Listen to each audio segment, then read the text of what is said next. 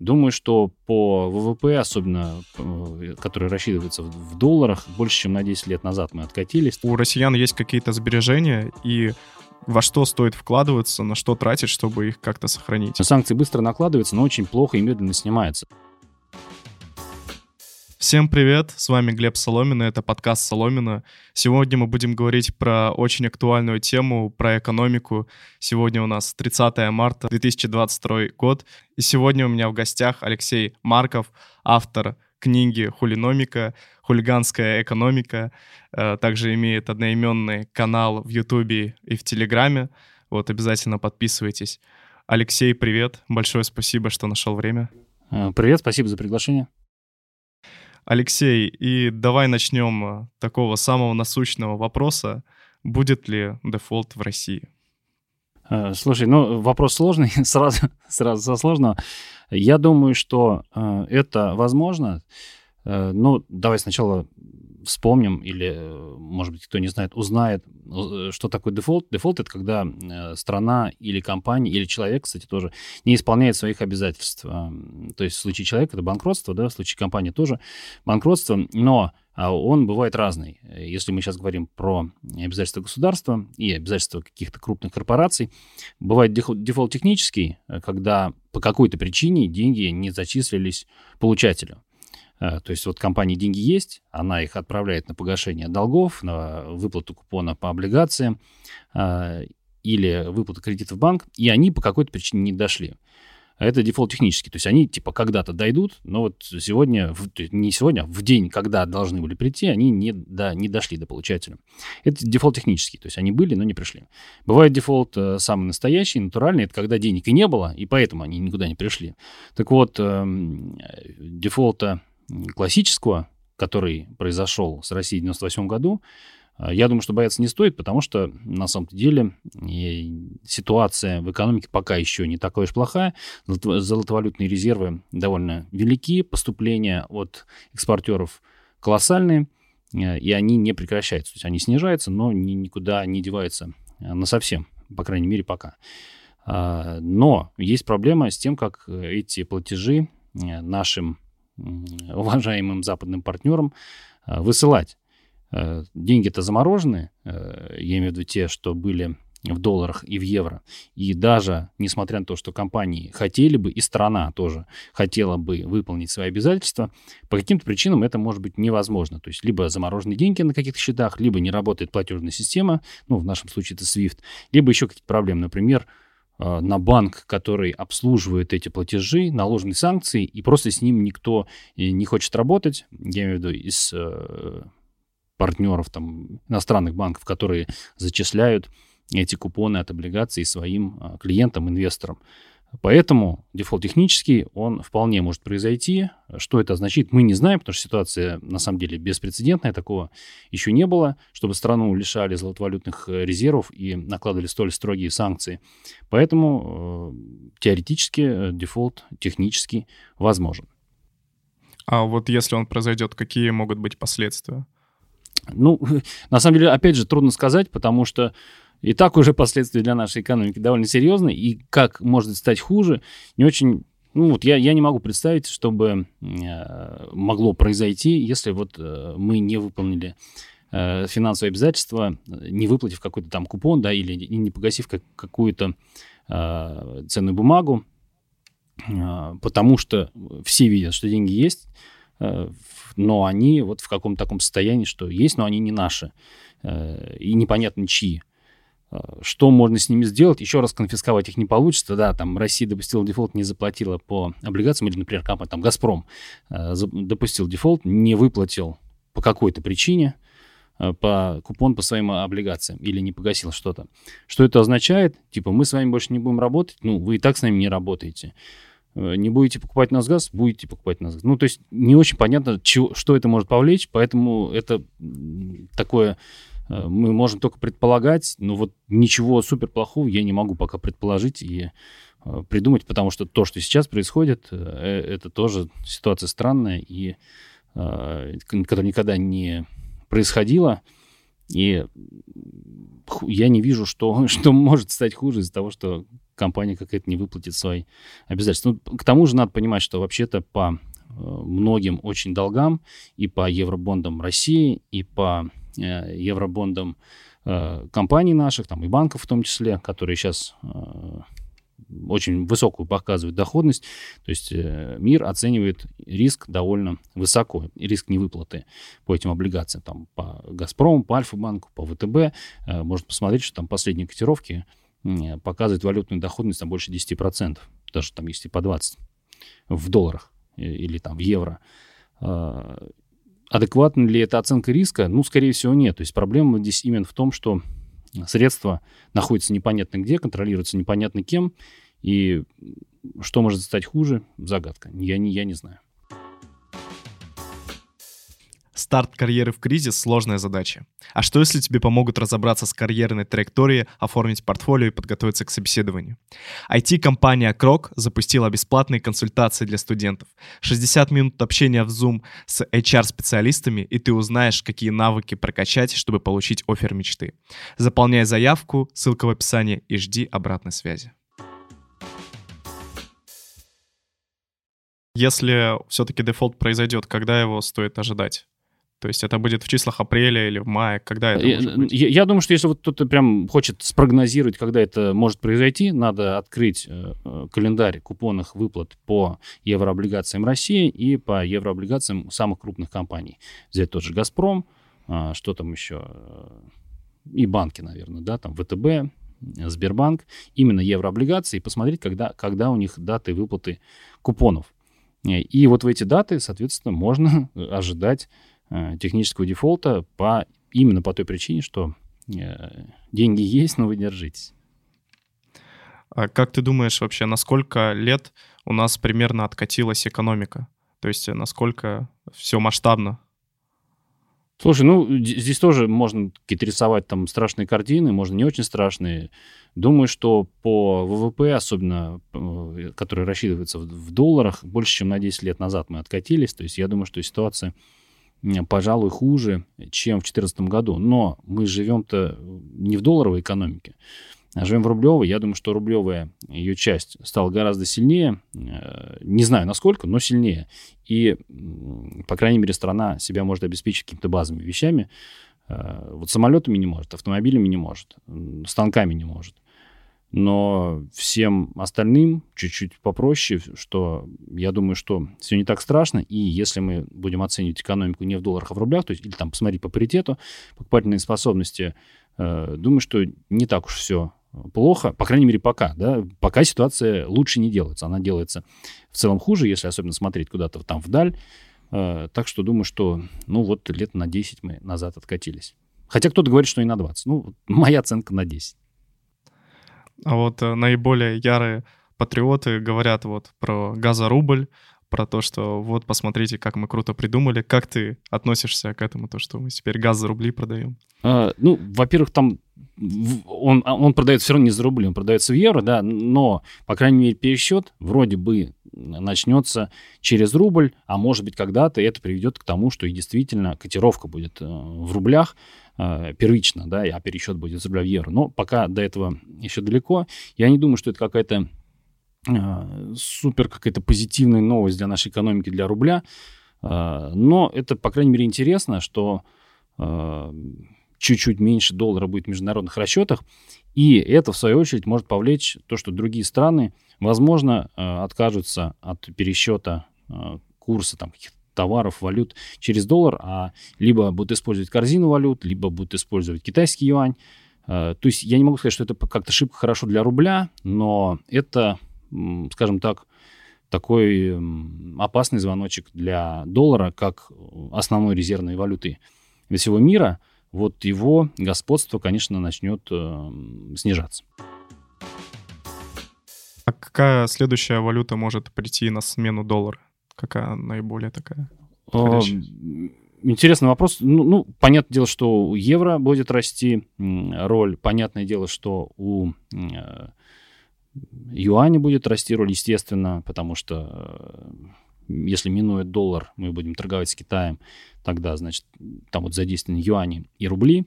Вот. И уже, кстати, это все происходит. Я думаю, что вот эти так называемые сырьевые э, страны, там, сырьевые доллары, ну, они такие условно, конечно, сырьевые, э, Канада, Австралия, тоже, наверное, их роль может немножко вырасти. Потом вполне вероятно, что арабские страны э, будут использовать не доллар, а какую-то корзину валют, где доллар тоже будет, но, по крайней мере, не только через доллар они будут котировать нефть и какие-то свои там э, товары.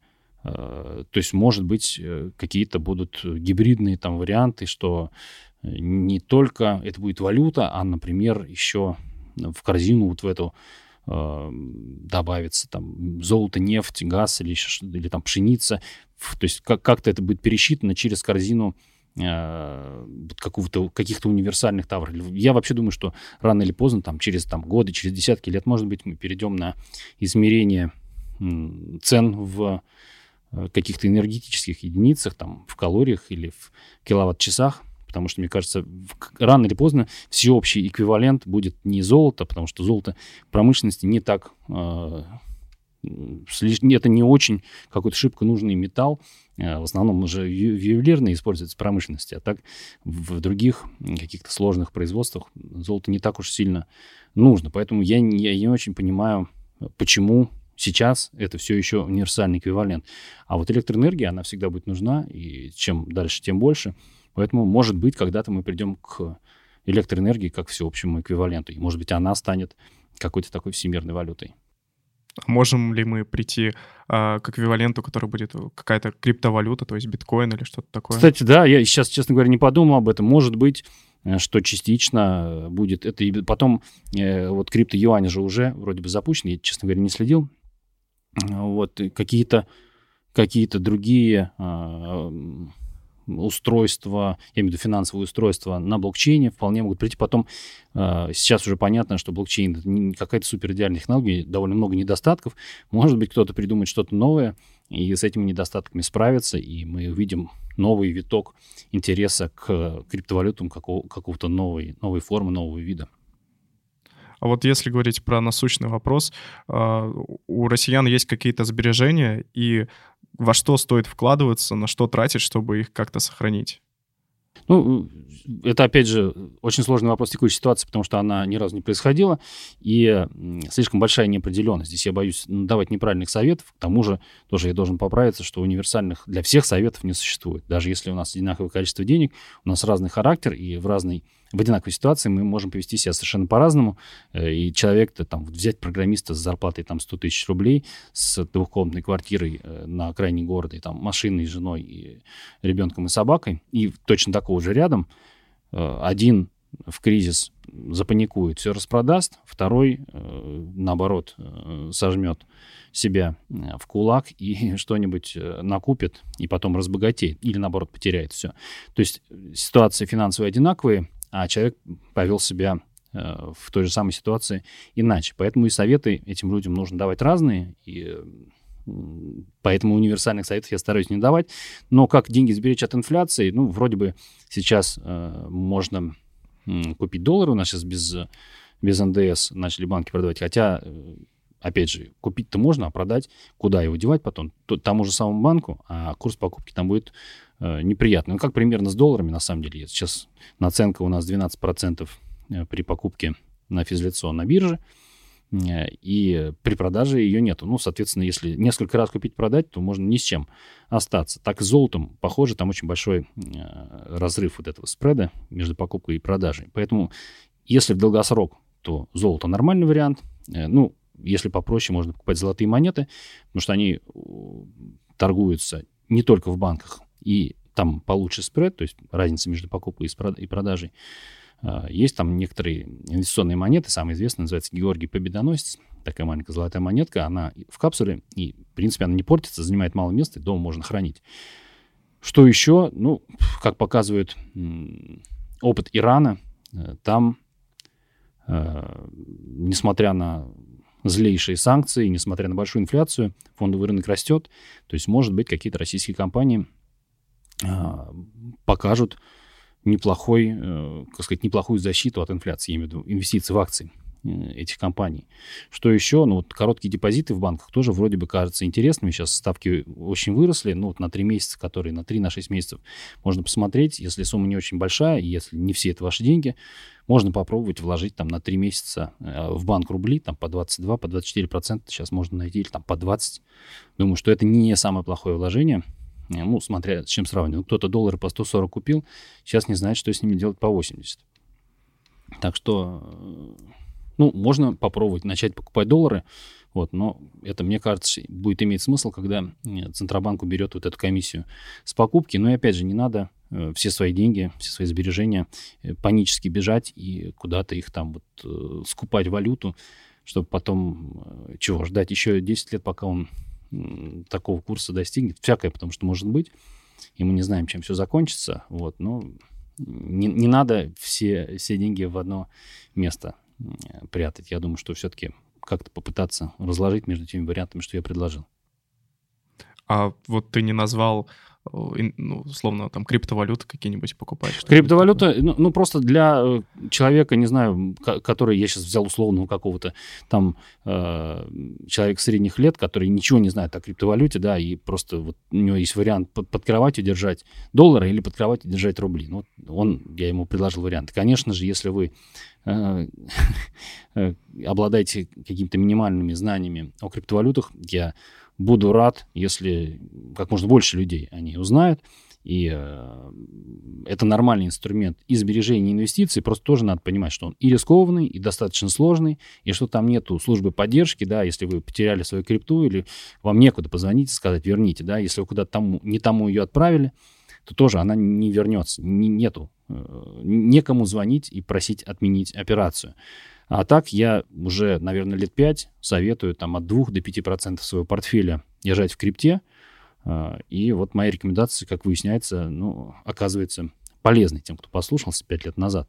Сейчас, э, ну, трансграничные переводы закрыты, большинство, по крайней мере, а вот в крипте можно переводить деньги за границу каким-то близким или не очень близким людям, отправить там эфир, биткоин, ну, это дороговато, но можно сейчас эти отправлять э, стейблкоины, не очень сложно их купить, э, да, просто там через обменник, пока что это еще легально или полулегально. Вы просто отправляете деньги кому-то там на, в банк или там на Киви или еще как-то, а вам на ваш кошелек присылают, соответственно, э, крипту. И уже потом с этой криптой можно даже программу кошелек стереть из телефона, совершенно спокойно переехать в другую страну или на время, или навсегда, а там ее обменять и как-то вот с нее жить. То есть, если вы э, вас не пугает э, крипта, то, конечно, нормальная часть капитала держать в, в ней. А насколько актуально сейчас покупать российские акции или иностранные в том же Тинькофф Инвестиции? Э, слушай, ну, мне кажется, что актуально. Э, ну, иностранный пока купить у российских брокеров нельзя. Если у вас есть счет где-то у иностранного брокера, там у Tiger или там у Interactive Brokers или в Саксе банке, Э, иностранные акции. Конечно, надо держать портфели, не, не надо упираться только в российский рынок, но тоже не надо забывать о том, что санкции бывают разные, и они настигают нас совершенно внезапно, откуда ни возьмись, там, да, кто-то вот в Крым поехал, ему Interactive Brokers заблокировал счет, правда, вроде бы разблокировал после этого, насколько я помню эту историю. А, иностранные акции надо покупать, потому что у нас маленькая экономика, потому что она у нас непредсказуемая, и потому что просто не надо класть все деньги в одну корзину. А, и, естественно, надо не только ограничиваться Америкой, есть и китайский рынок, есть и э, компании европейские хорошие, э, их довольно много. Так что, конечно, свои сбережения надо раскладывать максимально широко, вот. И, и сейчас тоже опыт показывает, что недостаточно деньги держать э, у одного брокера, потому что на него могут наложить санкции, и тогда бумаги ваши как-то заморозятся. Ну, не то, что они пропадут, но как-то будет сложно ими воспользоваться. Поэтому э, акции надо покупать не только российские, но и иностранные, особенно если вы планируете свою жизнь там далеко вперед, там на годы или на десятки лет. Конечно же, российским рынком ограничиваться это неправильно. А если говорить в целом про санкции, через сколько их могут снять? Просто вот знакомые говорят, вот сейчас все урегулируется, и все, эти санкции сразу снимут. Но я так, вот смотря на историю, я понимаю, что, скорее всего, так не будет, они так быстро не снимаются.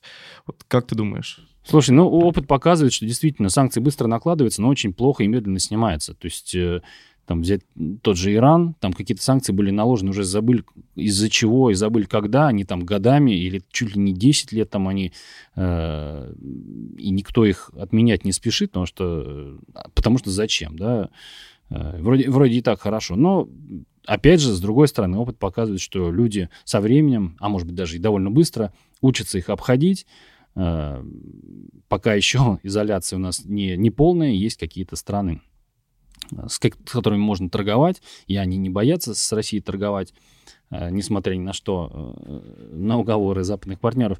Вот, так что, ну, я не думаю, что санкции будут сняты быстро. Скорее, они будут очень долго, возможно, всю нашу предстоящую жизнь. Эм, но не надо этого прям слишком бояться и паниковать, потому что, ну, живут люди и с санкциями, живут не так хорошо, как могли бы, но, тем не менее, как-то живут. Как ты думаешь, какие-нибудь плюсы вот эти санкции могут принести России? Помимо негативных О, моментов. Слушай, ну, вопрос, да, такой с подвохом. Думаю, что нет. Думаю, что ничего хорошего в санкциях нет. И, конечно же, можно как-то из них ну, не то, что пытаться вывернуться, да, налаживать свое производство, импортозамещение как-то, но вообще-то это можно делать и без санкций. И здесь уже совершенно точно я не вижу никаких плюсов. Можно, конечно, лукавить, как да, вот теперь мы сейчас начнем производить там свое что-то, э, но это можно делать и когда санкций нету, да, особенно если санкции касаются не только там заморозки каких-то резервов, а, а касается там логистики, касается инфраструктуры, типа вот самих инструментов платежей, э, они только ухудшают э, состояние нашей экономики, и радоваться здесь совершенно нечему. А имеет ли смысл сейчас покупать юани? То есть э, многие ребята, многие мои знакомые ожидают рост данной валюты, вот. Ну, вот вопрос почему. Ну, во-первых, тоже на- надо понять, что юань жестко привязан к доллару пока еще, и э, американцы, наоборот, очень сильно давят на китайцев, э, чтобы э, юань э, они не удешевляли, да, а чтобы он э, стал дороже. Но китайцы-то, наоборот, они могут и не послушаться, им нравится продавать свои товары, дешевые товары по всему миру, поэтому Компартия прикажет, и юань немножко девальвирует, и ваши вложения в юань могут также обесцениться там, за день на 10 на 15%, просто потому что так сказал э, секретарь Компартии Китая. Потому что он решил, что вот надо продавать больше продуктов в Африку, в Америку, в Европу. Поэтому, ну, вложение в юань сам по себе, э, я не думаю, что это какая-то супер идея. Ну, как часть портфеля э, валютного вашего, это нормально, но тоже надо понимать, что нельзя все деньги держать тупо всегда в кэше, потому что кэш все-таки обесценивается и подвержен инфляции. Ну, какую-то часть держать в юане можно, но вот с оглядкой на то, что я сказал, что он может обесцениться просто э, росчерком пера. А вот э, доллар был 111 рублей у нас, Байден говорил, что 200 даже. а, и в какой-то момент он начал падать и вот дошел даже до 85 рублей. А, как думаешь, вот э, до какой границы он может вообще дойти? И вот э, мои знакомые говорят, что вот он будет вообще по 30 рублей или чуть не, или не, не, не ниже. Это все фантазии или основу какую-то имеет все-таки? Э, слушай, ну, здесь по 30, конечно, звучит фантастически, но не будем тоже этого исключать, потому что ситуация, повторюсь, беспрецедентная, такого еще не бывало. А, поэтому исключать нельзя. И тоже касаемо курса, э, когда на рынке нету покупателей, я имею в виду покупателей доллара, то там он вчера ночью до 75 долетал в моменте, там какие-то сделки проходили по 75, просто кто-то сразу очень много продал. Что происходит с долларом? А, поступления валюты в Россию, они, конечно, сократились, потому что стали меньше товаров наших покупать, но нефть и газ торгуются исправно ну, там они типа на 10% меньше, чем э, в прошлом месяце продаются. Но, тем не менее, каждый день продаются. И валютная выручка приходит, а сейчас Центробанк заставляет ее тут же продавать. То есть 80% от э, валютной выручки э, мы обязаны продать. То есть физическое лицо не обязан, но, кстати, вот я, как индивидуальный предприниматель, мне пришли деньги с YouTube, Google прислал, и тут же Тинькофф Банк мне их мгновенно конвертировал, даже не спросил, хочу я их или не хочу продавать, просто 80% были автоматически проданы, зачислены мне на счет уже рублями. И... Стоп, подожди, они же в долларах приходят, и то есть тебе сразу в рублях это пришло? То есть я первый раз... Да, да, то есть 80% э, тут же конвертировалось в рубли, и пришли, соответственно, на счет уже рублями. И 20% пришло на долларовый счет. Жесть. Вот, то есть доллары э, все, я даже не, я их только увидел во входящем платеже, но на счет они мне уже зачислились рублями. Соответственно, ну, не то же самое, ну, примерно можно понять, что происходит. Э, очень много долларов и евро поступают нашим экспортерам, которые тут же их должны продать на рынке. А импортеры, которые стали закупать гораздо меньше товаров, почему? Потому что им, у них не то, что у них нет денег, у них нет возможности кому-то заплатить в Европу. Да? Хотите что-то купить в Европе, вам надо придумать какие-то обходные пути, чтобы как-то кому-то прислать здесь что-то, и чтобы кто-то за вас там в Европе отправил что-то кому-то. А, то есть проблема в том, что эти доллары, которые продают экспортеры здесь э, покупать, ну не то, что некому, есть кому, э, но физлицам труднее, потому что наценка 12%, а предприятиям, компаниям им по большому счету нечего на них покупать. То есть им надо сначала настроить цепочки поставок э, среди тех компаний, которые доллары или что-то у них там примут, и, э, или там платить ими в Китай, и только после этого какой-то спрос на доллары возникнет, и, соответственно, курс начнет откатываться. А пока все эти продажи, они утыкаются в, ну не то что в отсутствие покупателей, но просто в небольшое количество покупателей. Э, плюс еще один фактор, да, у нас э, э, был очень большим, ну и остается, наверное, игроком на рынке валют Центробанк. И он, соответственно, мог проводить какие-то валютные интервенции, если курс куда-то резко улетал, мог начать покупать доллары, э, печатая рубли, он мог начать продавать доллары и как-то чтобы курс немножко укатать в пол и наоборот. То есть он был довольно сильным игроком, э, большим, э, очень влиятельным. А сейчас что происходит? Золотовалютный резерв замороженный у Центробанка, поэтому смысл покупать доллары, вот он сейчас, видите, например, хороший момент купить там по 75. Но зачем им покупать, если их тут же заморозят или отберут, или непонятно, где они окажутся? Соответственно, Центробанк ушел вот из, из этой роли, пока, по крайней мере, он не понимает, как воспользоваться этими резервами. И вот этого большого покупателя э, валюты тоже не стало. Э, что происходит? Да, экспортер получает доллары и евро, он же должен их кому-то продать, не просто э, они сами все конвертируются он этот э, доллар, там миллион долларов кидает в рынок, а там покупатели меньше, чем раньше. Именно поэтому курс вот укатался там до 80 рублей, там, или там, ну сколько я уже сейчас не смотрел, 83-84, и может э, в моменте достигнуть, да, каких-то странных очень цифр, там 50 и 40. Э, но опять же, я думаю, что это не... Э, э, ненадолго, а вот какие-то вот такие проколы, когда очень много долларов одновременно продается, а покупателей на них очень мало. И вот какие-то такие всплески странные могут э, произойти, соответственно, э, до удивительных э, порою цифр.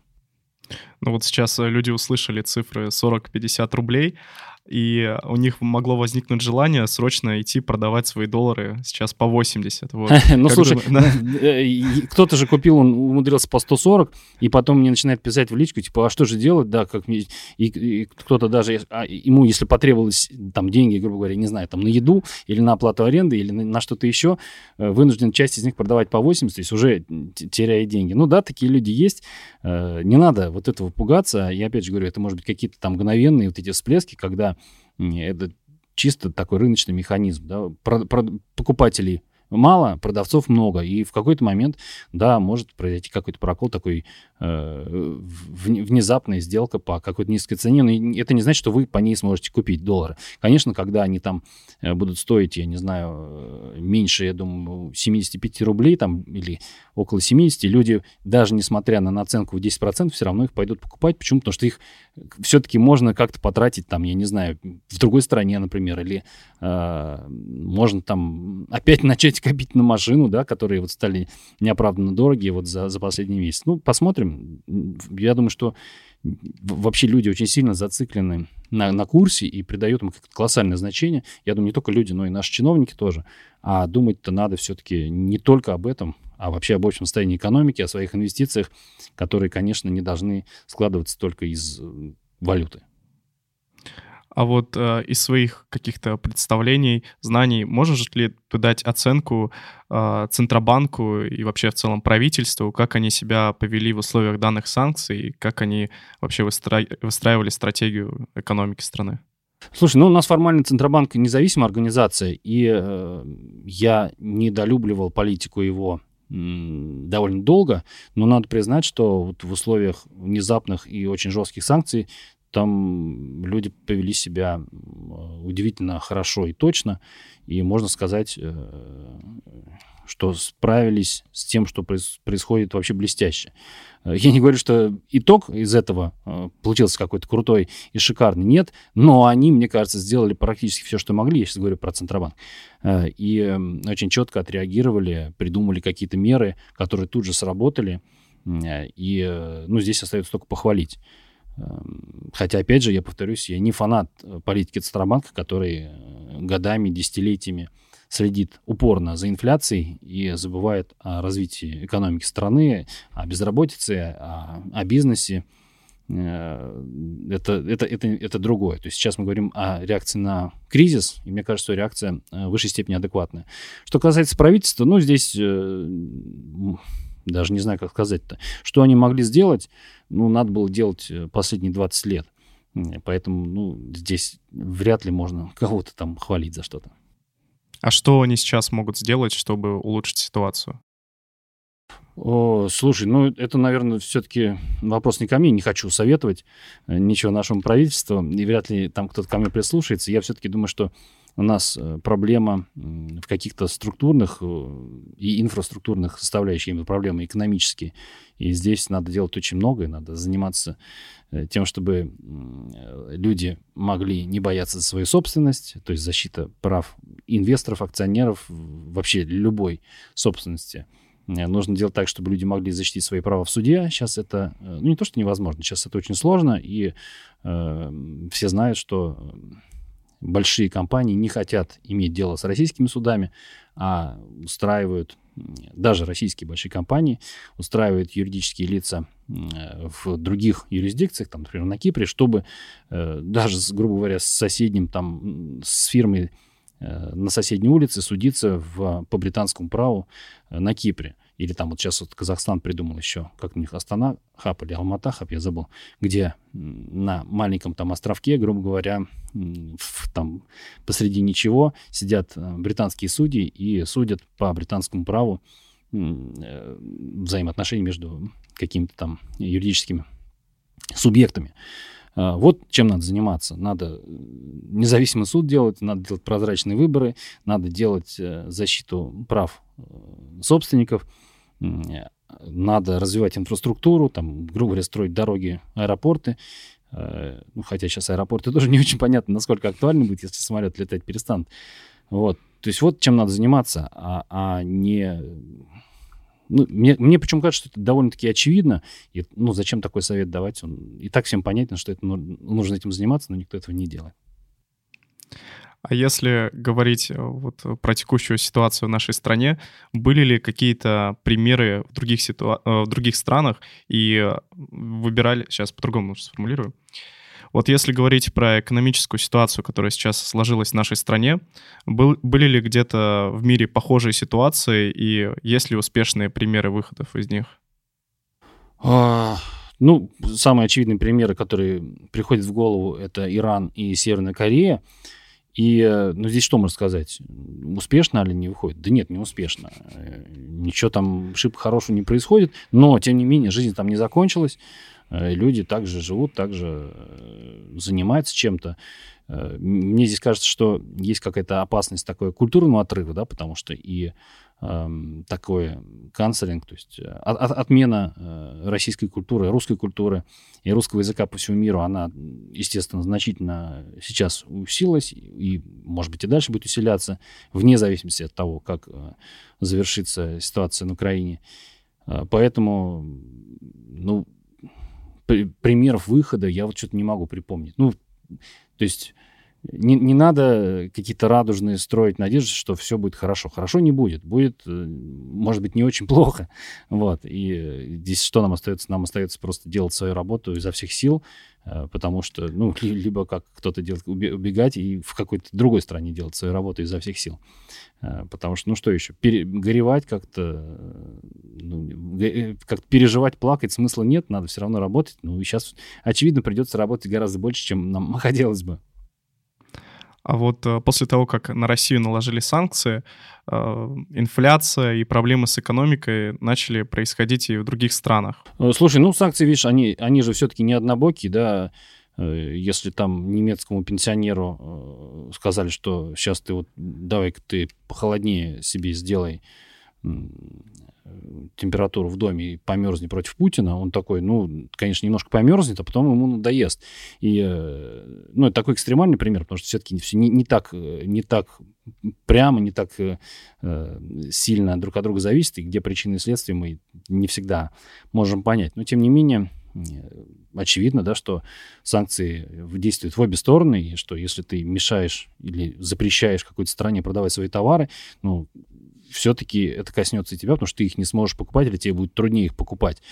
Э, и товары это совершенно разные. Это, там, не, это же не только нефть и газ, да, есть еще и пшеница, есть удобрения, есть лес, есть и, э, более того, какие-то достаточно сложные материалы, которые Россия производила. Их не так много, они не такую большую долю в экспорте составляли, э, но они есть. И, естественно, какие-то сложности у других стран с этим возникнут. Ну, они, они, они тоже будут с ними как-то справляться. Сейчас всплеск, ну, будут искать другие варианты и поставки энергоносителей, и другие варианты поставки материалов, э, потому что тоже не, неправильно думать, что на нас свет клином сошелся. Нет, не сошелся.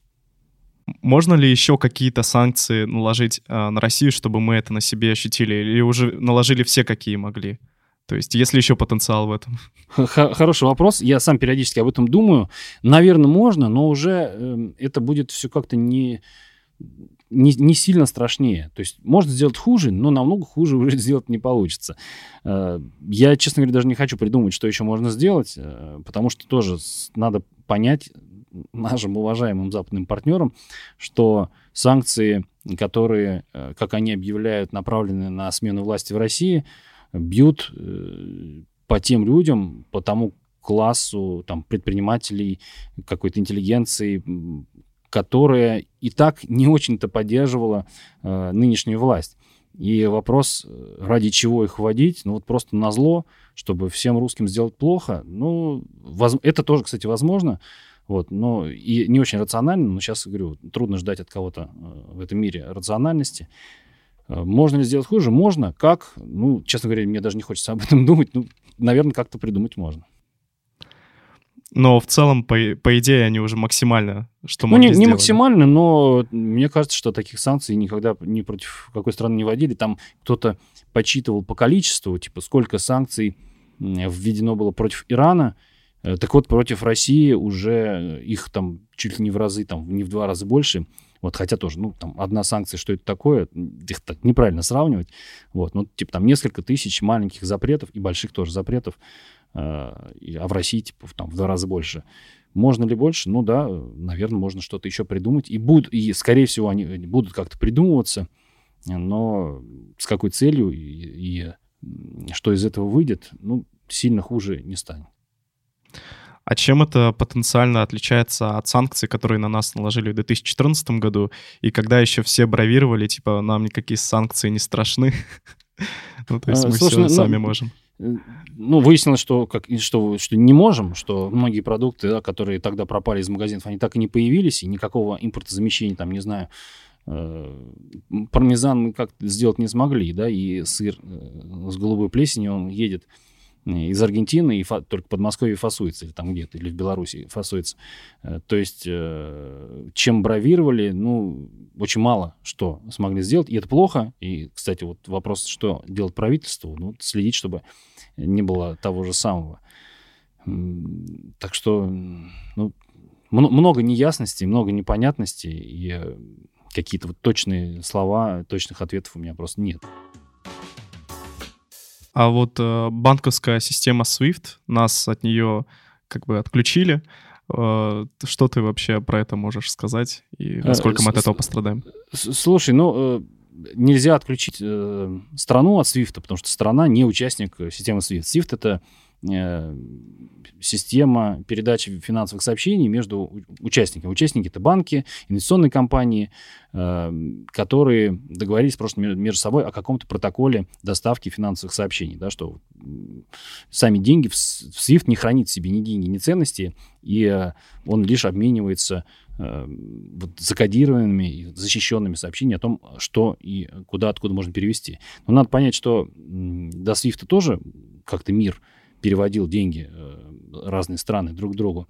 И СССР прекрасно получал деньги, не, не будучи участником СВИФТа, на какие-то счета. То есть что-то придумать можно. Э, плюс есть какие-то аналоги. У нас есть аналог, ну, такой, вроде бы он работает, но работает плохо. Ну, в том числе и потому, что там мало участников. Ну, там, типа, есть Россия, Беларусь, Киргизия, Армения, наверное, Казахстан еще. И там не так много. Если в Свифте там несколько тысяч, а может быть даже больше 10 тысяч участников, ну и, допустим, там 10 или 20 российских банков сейчас не, может, не могут ее использовать, но другие могут. Э, так что по пока ей мы пользуемся, но мне кажется, что обходные пути, они со временем, а может быть уже даже найдены, и как-то сильно переживать не стоит. Конечно, неудобство большое, э, но как-то, мне кажется, вот со Свифтом уж придумаем, как справиться. А как ты думаешь, сколько составит инфляция в 2022 году? И сколько составила уже за эти два месяца, февраль-март? Слушай, ну для, для всех по-разному, да, для тех, у кого основные траты были в валюте, там, кто часто выезжал за границу ездил на дорогих или продолжает ездить на дорогих э, иномарках, для них она очень велика, да, именно потому что резко упал курс, хотя он сейчас вернется, ну, неизвестно, насколько вернулся. Э, потом есть какие-то продукты, там, не знаю, там вот вино кто-то покупал за тысячу рублей, сейчас она стоит 2500 рублей. И не, то, не, не, не только из-за курса, а просто потому, что его невозможно перевести. Чтобы привезти его, надо везти там в Казахстан, а оно станет из-за этого там, ну, намного дороже. Может быть, в два раза дороже. Э, вместе с тем, те, кто покупал российские продукты, ну, они выросли не так уж сильно в цене. Выросли, конечно, да, потому что... И мы еще не знаем, насколько они вырастут, потому что мы не знаем долю иностранных комплектующих в, в процессе, там, не знаю, вот какого-нибудь... Вот сахар, да, например. Мы производим, э, типа, 99% свеклы для нашего сахара. Но, например, мы не производим семена для этой свеклы.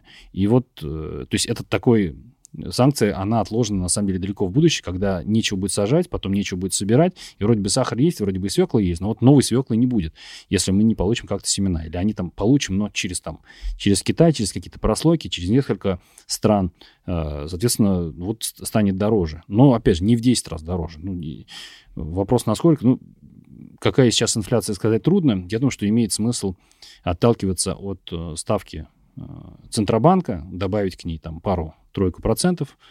И я думаю, что вот это будет какая-то реальная цифра. То есть, ну, если сейчас ставка 20, я думаю, что Центробанк примерно вот так и оценивает инфляцию. Ну, может быть, там добавить к ней 2, там 23-25 процентов. Э, ну, какая-то такая.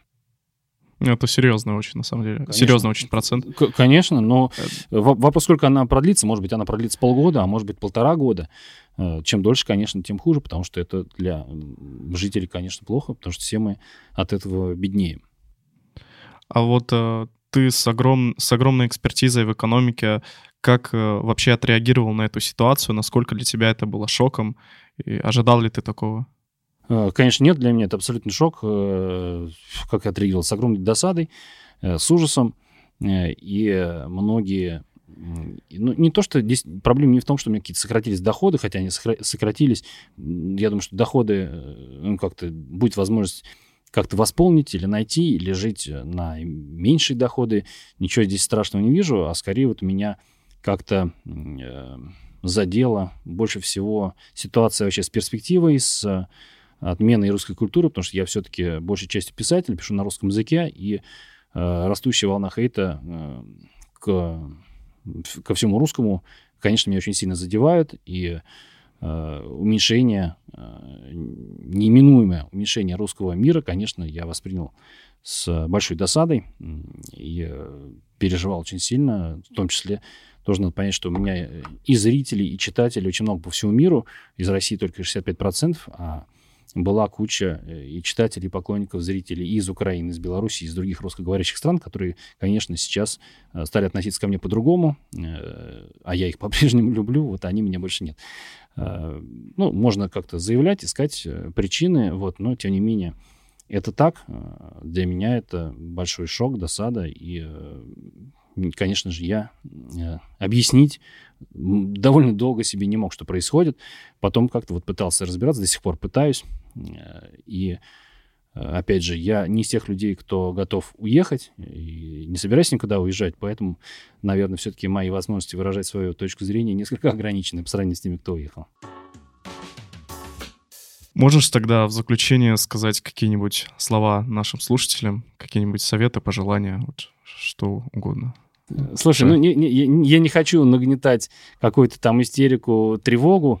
Могу сказать, что все ждут, что будет э, все очень плохо. Я могу вас как-то обрадовать тем, что очень плохо не будет, будет просто плохо.